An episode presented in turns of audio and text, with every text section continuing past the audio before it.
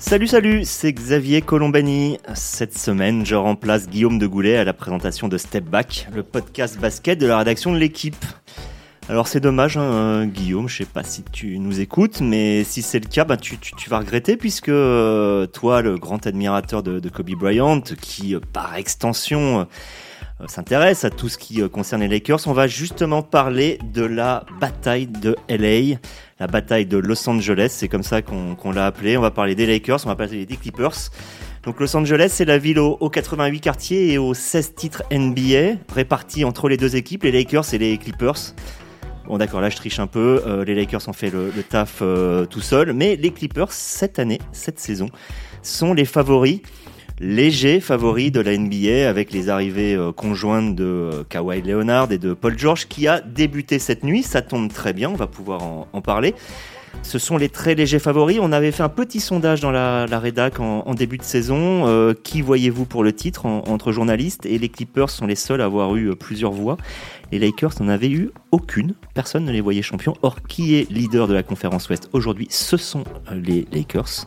Les Lakers d'un LeBron James qui arrive encore à nous surprendre, d'un Anthony Davis qui règne sur une défense qui est probablement la meilleure de la NBA en ce moment. Alors la question, c'est de savoir si les Lakers vont pouvoir tenir ce rythme toute la saison, s'ils vont réussir à garder derrière eux les Clippers. Pour répondre à cela, ben, trois de nos journalistes sont, sont bien présents. À ma gauche, Yann Onana. Salut Xavier, salut à tous. À ma droite, Gaëtan euh, de la Folie. Bonjour à tous. Et de l'autre côté, ben, à la fois des États-Unis euh, par rapport à Los Angeles et aussi de l'Atlantique par rapport à nous, Maxime Mallet. Salut à tous. Step Back, la bataille de, Los Angeles, c'est parti.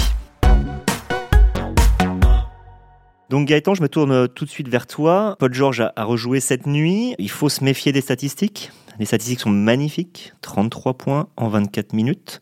Et dans ces statistiques, il y a aussi 3 balles perdues en fin de match. Alors, ange ou démon Paul George cette nuit? Alors euh, oui, il faut se méfier euh, des statistiques. Après, ça, ça, confirme quand même que Paul George reste un très grand joueur, même à court de rythme, capable euh, d'enfiler les shoots. Il finit à 3 sur 5 à 3 points, 33 points au total, tu l'as dit. Mais effectivement, il faut aller plus loin que ces statistiques et, son match est, assez décevant en fait. Et même lui le dit, il a qualifié sa performance de catastrophique. Il a été euh, très mauvais, euh, enfin très mauvais. Il a été loin de, son niveau en défense.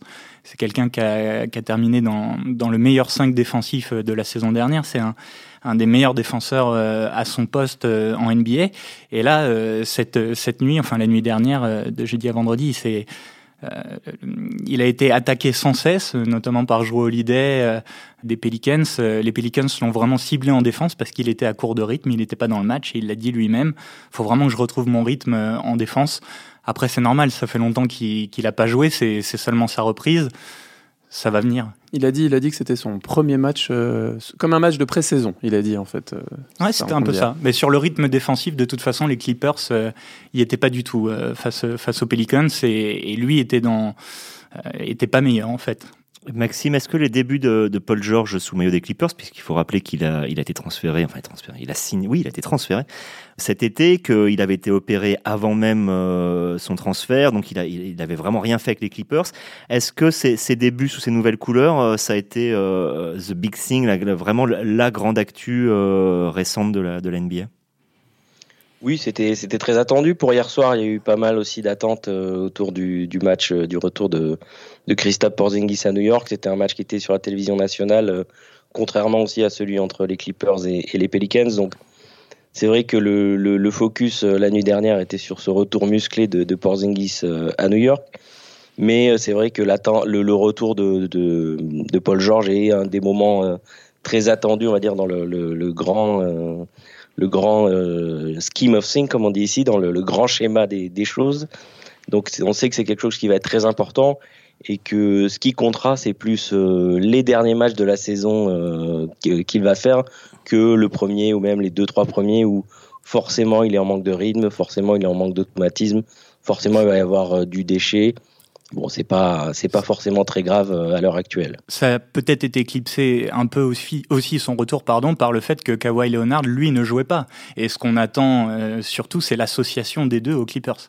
Les Clippers qui ont perdu d'ailleurs contre les Pelicans, on l'a même pas précisé, mais voilà, Ouais, ils c'est- sont à 5 défaites. des, des, des Pelicans qui étaient euh, pas bons jusqu'à maintenant, qui étaient privés de, de, de pas mal de joueurs. C'est vrai que cette, euh, cette défaite, elle, elle, elle interroge. Le bilan est pas forcément génial, hein, cette victoire en, en, en 12 matchs. Mais effectivement, Paul George et Kawhi Leonard n'ont pas encore joué ensemble. Ça, c'est la prochaine étape. Et alors, moi, je, je voudrais poser une question limite provocatrice, mais Paul George, aussi bon soit-il, Yann, rappelons qu'il a été élu l'année dernière dans le meilleur 5 de la NBA, rien que ça. Malgré tout, est-ce que c'est euh, le numéro 2 des Clippers, sachant que pour l'instant, celui qui a prouvé qu'il pouvait emmener une équipe au titre, c'est Kawhi Leonard. Comment ça s'articule ce duo-là euh, à l'intérieur des Clippers? Ah bah, c'est impossible de te répondre, euh, mon cher Xavier, puisqu'on l'a pas encore vu à l'œuvre. Ce qui est certain, c'est que euh, Paul George, l'année dernière, a réussi à jouer avec Russell Westbrook. Et je pense que si on réussit à jouer avec Russell Westbrook, on doit pouvoir réussir à jouer avec, avec n'importe qui. Donc il me semble évident que cette association, on a du mal à imaginer que ça fonctionne pas. Voilà. Donc euh, hier, évidemment, il y a eu cette défaite contre euh, une équipe des Pelicans sans Zion Williamson, sans Brandon Ingram, sans... Mais les Clippers, les Clippers n'avaient pas Patrick Beverley, il n'y avait pas Kawhi Leonard. Landry Shamet est blessé pour, euh, je pense, quasiment deux mois. Ça veut dire qu'on on ne connaît pas cette équipe des Clippers. Et finalement, le bilan que tu as annoncé, euh, cette victoire en 12 matchs, c'est peut-être pas si mal quand on part du principe qu'on savait qu'ils allaient débuter la saison sans être dans leur rythme, euh, leur rythme de croisière. Je pense que Kawhi Leonard, jusque-là, euh, il est au-dessus euh, des attentes puisque son temps de jeu a baissé, mais que toutes ses stats ont augmenté au point, aux interceptions, aux rebonds, aux passes.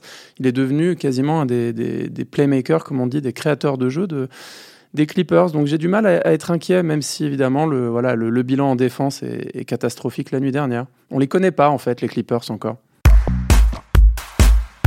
Les Clippers sont pas bons en défense et c'est justement, on va tout de suite basculer sur les Lakers, l'arme principale des Lakers cette année. Alors évidemment, c'est plurivoque, hein. il, y a, il, y a, il, y a, à la fois une, une, excellente attaque aussi, mais, mais la défense, c'est ce qui fait l'identité des Lakers euh, cette année, Gaëtan. Oui, euh, c'est la meilleure équipe euh, en défense tout simplement de la ligue.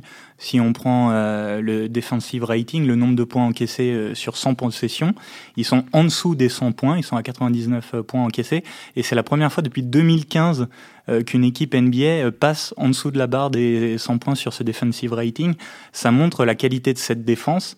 Après, il y a, y a, un, y a un, un, architecte euh, qui dirige tout ça, c'est Frank Vogel, qui avait euh, mis en place une, une défense euh, redoutable avec les Pacers euh, d'Indiana au début des années 2000, qui avait atteint deux fois euh, les finales de conférence avec un système euh, défensif très poussé. Il a réussi à installer ça aux Lakers.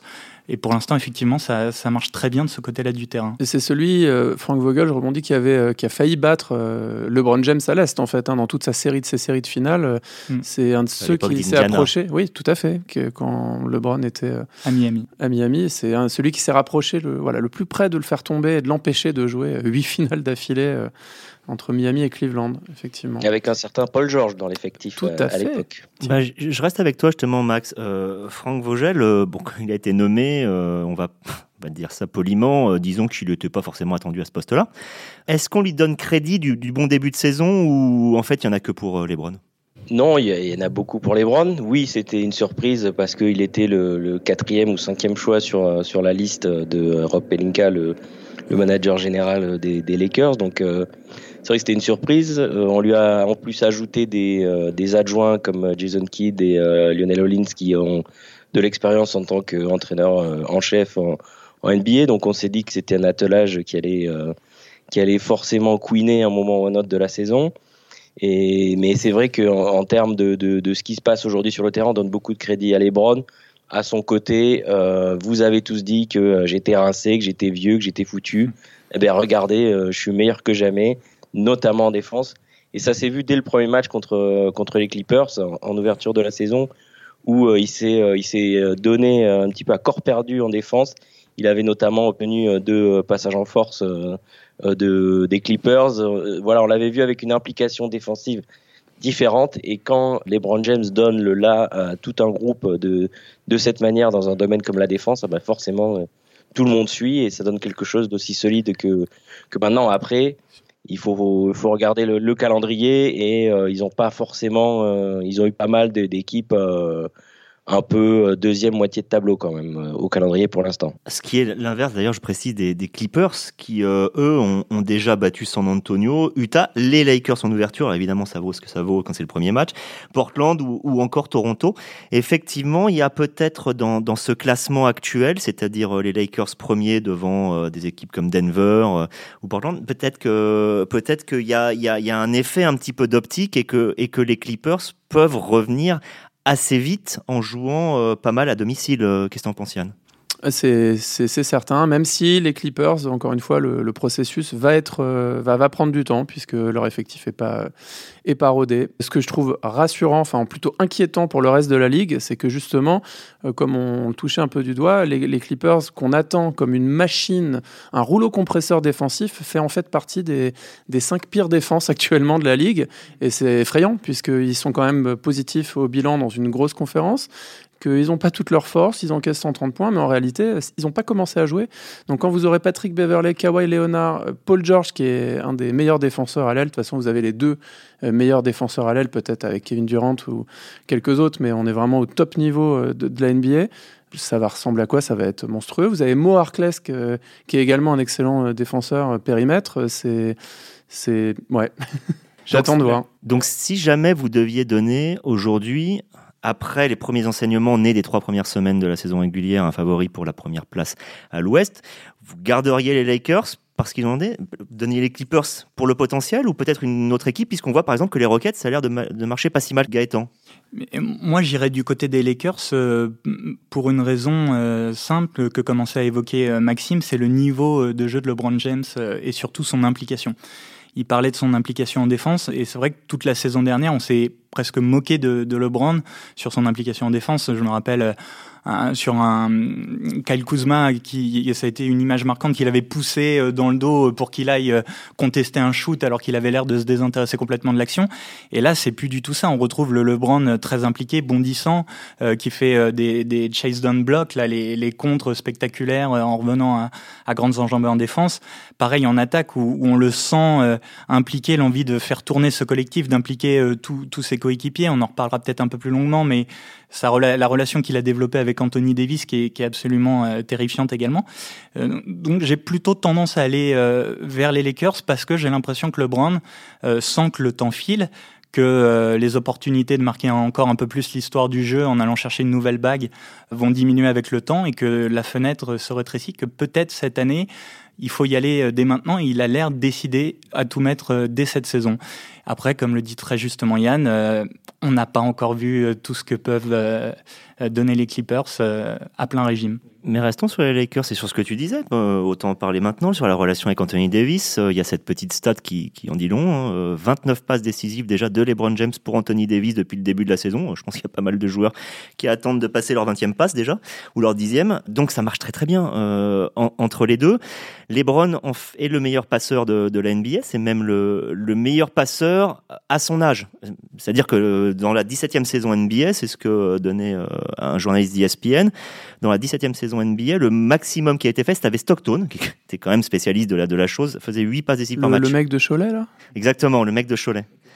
Et euh, dont le père passe anonymement dans les tribunes. Et là, on est un Lebron qui a 11 passes de moyenne, Lebron qui joue meneur. Alors meneur, ça... Lebron meneur, c'est un petit peu le serpent de mer de, de, de, la NBA. Ça fait 15 ans qu'on nous dit qu'il va jouer ce poste, mais cette année, il le joue vraiment. Est-ce que c'est révolutionnaire ou est-ce que finalement c'est dans la droite ligne de la carrière de, de Lebron, Max?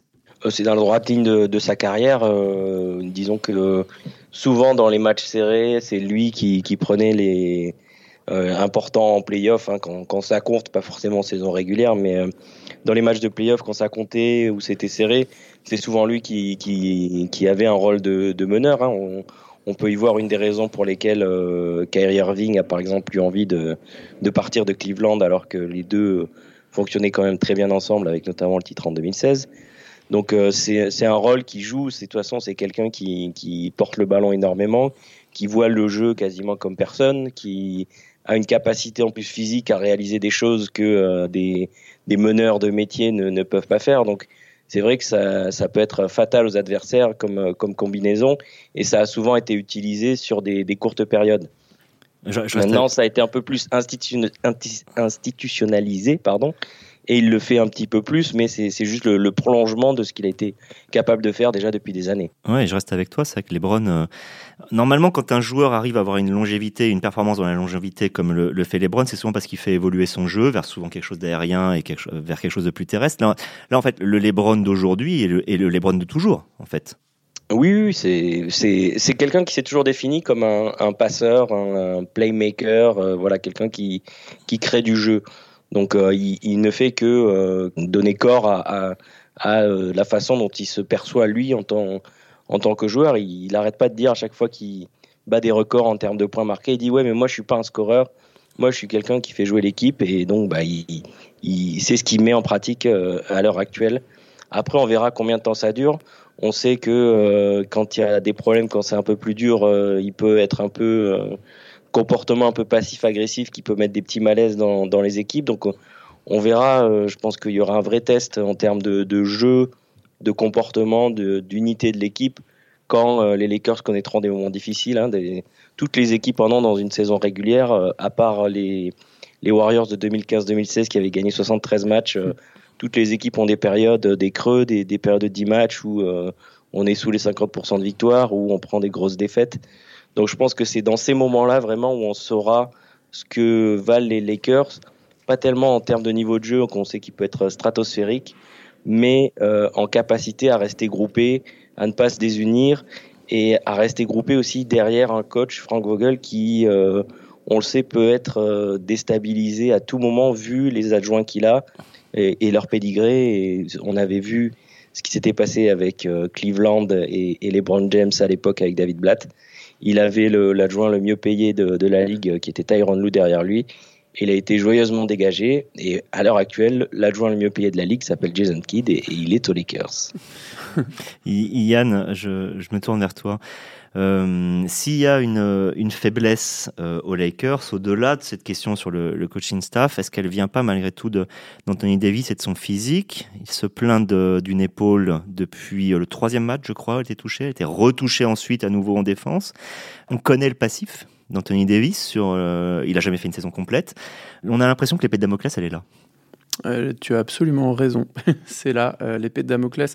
L'une des raisons pour lesquelles LeBron James joue euh, meneur là, c'est bon, d'abord parce que Rajon Rondo est blessé. Et d'ailleurs, sa réintégration posera problème et questions sur l'équilibrage, sur l'équilibrage de, des responsabilités, quel sera son rôle, etc.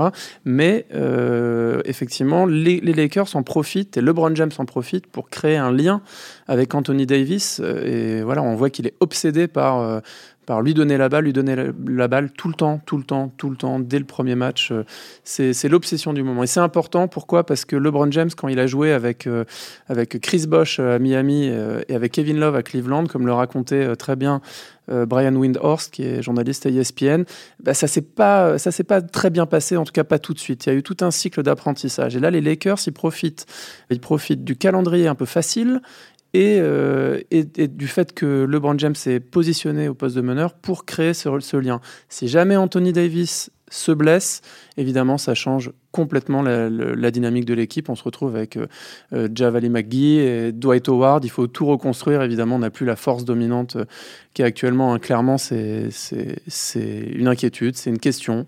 Et d'ailleurs, on, est en droit de s'interroger sur, euh, le fait de continuer à faire jouer Anthony Davis autant, euh, malgré euh, les déclarations concernant des éventuelles douleurs à l'épaule. C'est un peu le souci, le, star power. On a l'impression à, Los Angeles, c'est paradoxal quand on a LeBron et Davis qui sont deux des cinq meilleurs joueurs de, la NBA, probablement.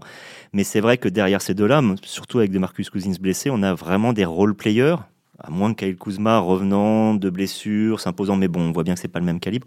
C'est pas du tout la même chose qu'aux Clippers, où c'est vrai qu'aux Clippers, euh, on a Leonard. Leonard n'est pas là, on a George qui revient, qui marque 33 points. Si George n'est pas là, on a Lou Williams qui, cartonne. Si on n'a pas Lou Williams, on a, on a, on a Harrell. Euh, au niveau de l'effectif global, on a quand même l'impression, Gaëtan, que, que, que les Clippers, c'est basiquement la meilleure équipe de la ligue avec peut-être ce bémol de, de l'arrière qui est pas, de la base arrière qui est un petit peu légère, peut-être, non? Oui, et qui manque peut-être d'un, d'un deuxième meneur gestionnaire au relais de, de Pat Beverley, parce que Lou William, euh, qui sort du banc, euh, alors il fait des passes décisives, c'est pas le problème, mais il a plus un, un profil de scoreur agressif vers le cercle. Et euh, euh, il manque peut-être euh, voilà un gestionnaire pour faire un peu tourner un peu tourner tout ça. Mais est-ce que tu vois plus fort à l'ouest ou même à l'est où on a Milwaukee qui est souvent annoncé comme l'autre candidat au titre sur le papier, euh, non, ça reste euh, ce qu'on s'était dit en début de saison où on voyait tous euh, les, Clippers légèrement favoris avec cette identité un peu col bleu, défenseur acharné, mais avec deux superstars parmi les, deux meilleurs joueurs de la ligue, Leonard et, Paul George. Encore une fois, il faut, il faut voir ce que ça va donner quand Leonard et Paul George vont jouer ensemble. Il faut voir sur la durée. On est encore un tout petit peu sur notre fin avec cette équipe des, des Clippers.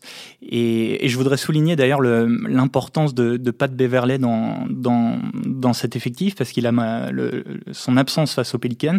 Ça, s'est vraiment ressenti euh, sur l'implication défensive de l'ensemble euh, de l'équipe. Euh, c'est vraiment un leader par, par l'exemple, par son comportement et par l'énergie qu'il apporte.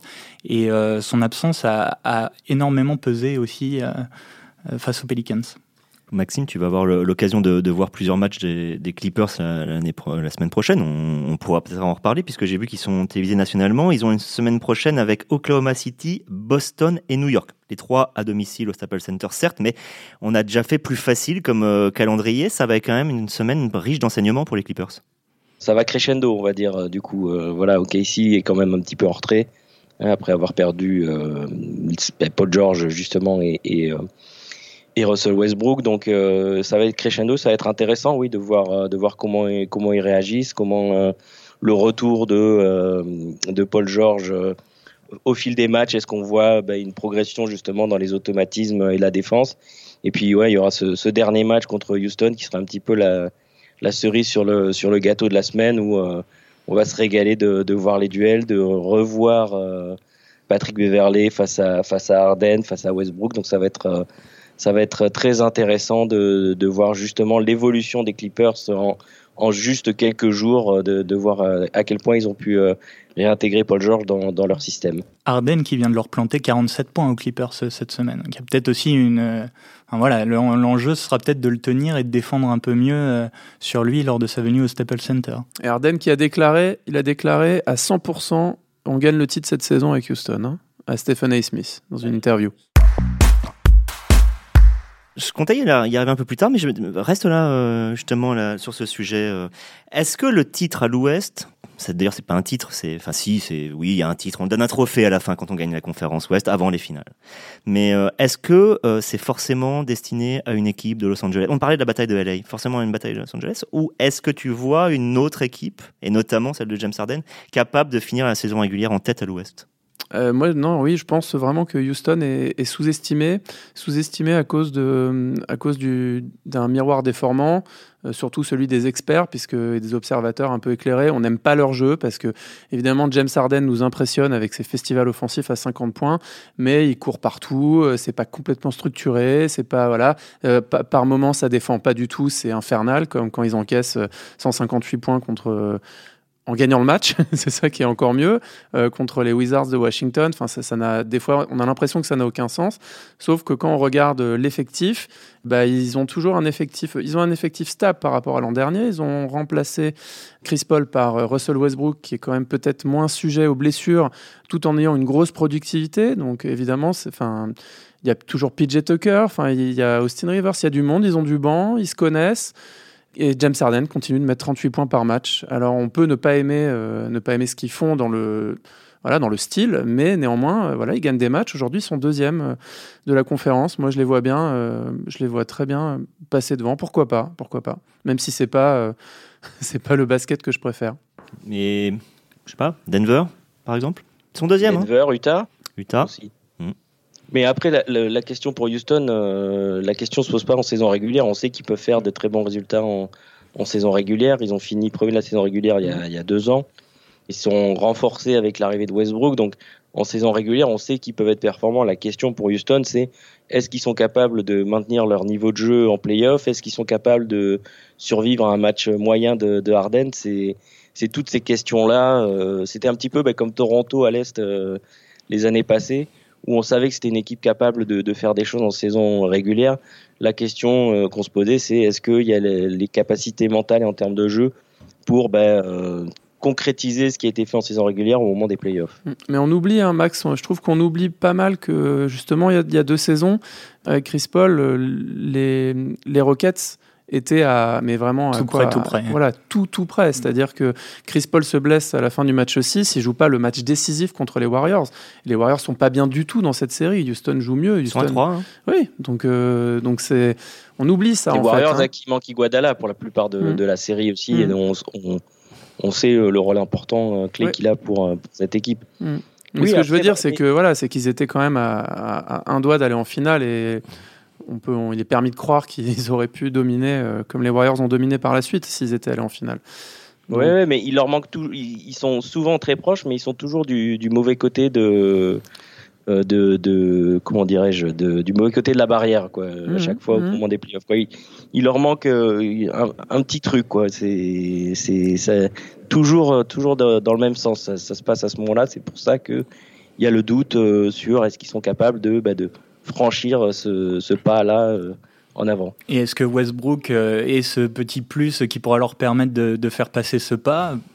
C'est la grande question. On le, on le pointe souvent du doigt justement pour son, son manque d'impact. euh, On pointe le fait qu'il n'est pas assez décisif en fait en Mhm. playoff et qu'il a jamais permis à son équipe de, de, de passer euh, un cap euh, à voir. Mais est-ce que, est-ce que si Houston réussissait, ce serait pas, euh, d'une certaine manière, la pire chose qui pourrait nous arriver? Je suis un peu dur, mais c'est-à-dire que ça nous priverait en playoff d'un duel qu'on va finalement attendre. C'est un peu ça l'idée de la bataille de LA, de, parler de ça.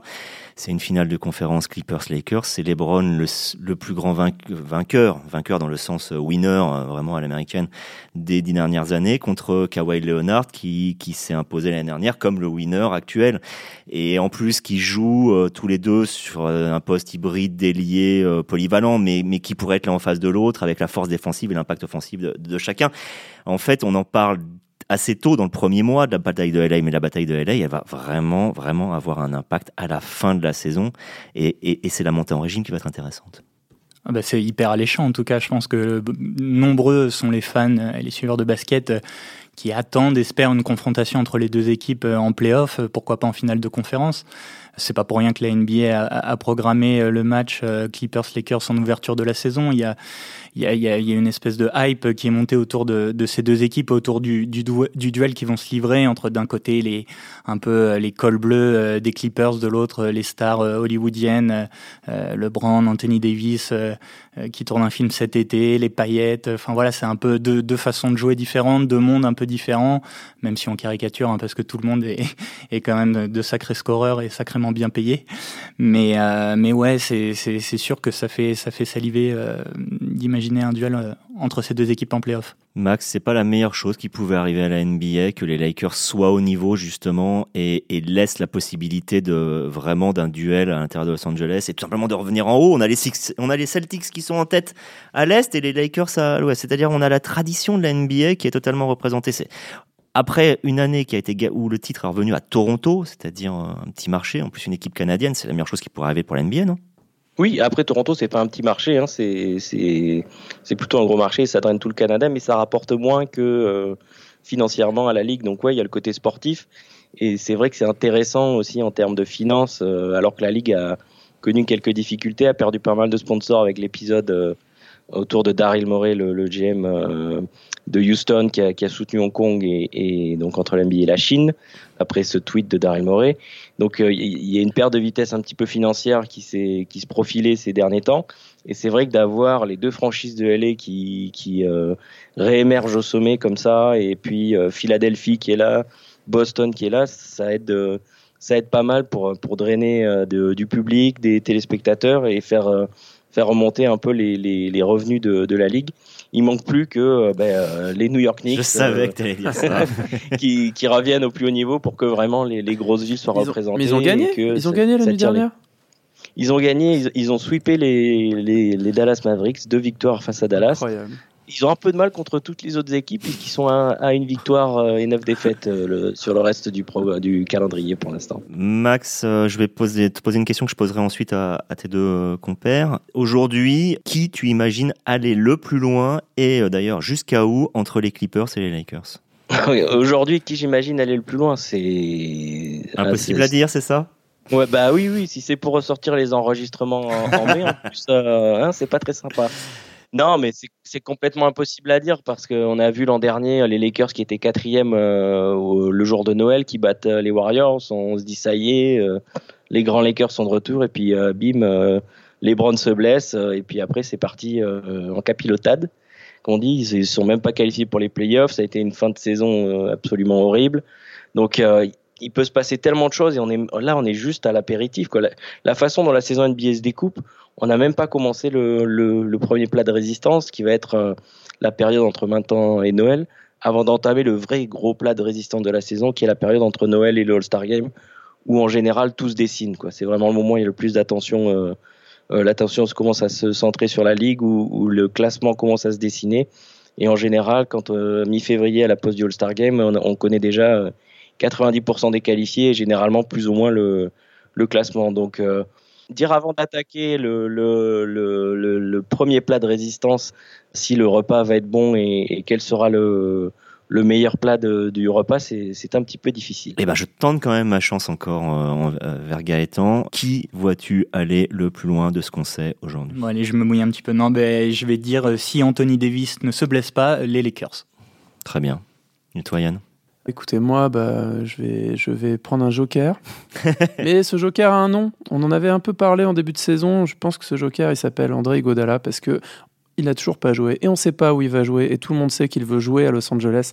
La question c'est dans quelle équipe? Et je vous rappelle que André Godala, c'était, euh, il a gagné un peu ses galons en étant MVP de la finale en défendant sur LeBron James.